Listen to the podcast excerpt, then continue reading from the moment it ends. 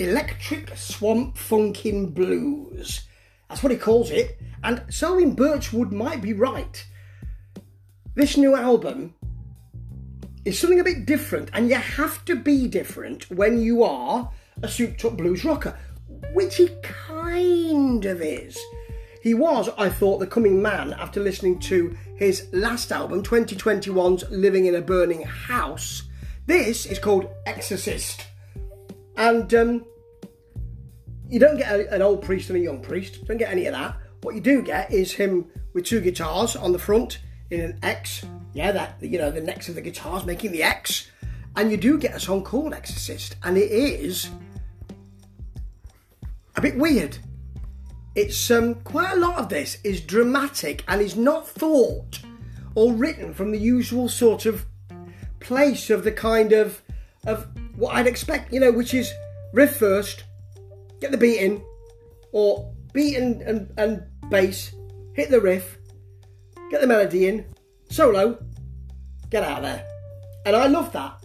But this is a different kind of of offer. So in, in The Exorcist, he wants a monkey's paw, by the way. He wants dragon's breath. Yes, he does.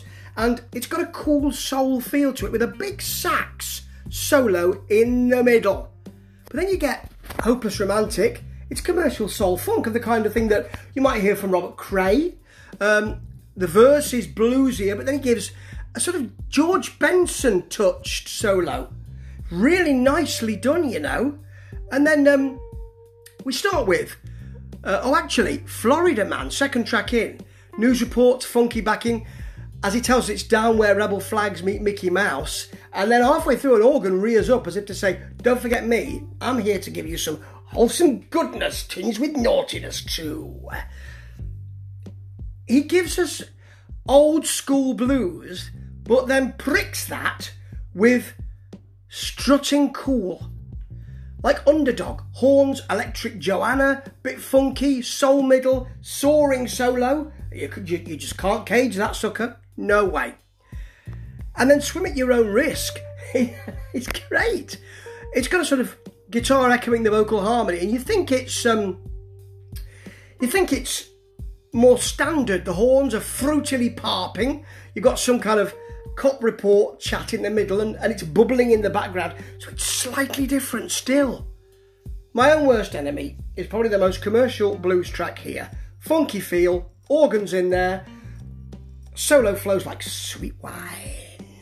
And I don't mind it because there's not a lot of that on the album. So although you get, although I mentioned that it's kind of old school blues, you don't get this is old school blues. What you do get, apart from the first track, which is done crying, no G, it starts that way.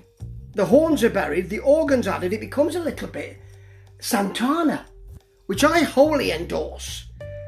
So you don't get. I'm going to play you some old old school blues tracks. It's I've got an ethos of old school blues, but you know what? Loads of other things are just circling that old school blues and stepping in and and stepping out. It's it has so much in it, but it doesn't feel as though he's saying a bit of that. You know, dragon's breath, monkey's paw. He's not bringing all that in. He's not casting that kind of spell by saying, here are the ingredients. What he's saying is, these are all within me, and they'll come out the way I want them to. Sounds fantastic. And you know what?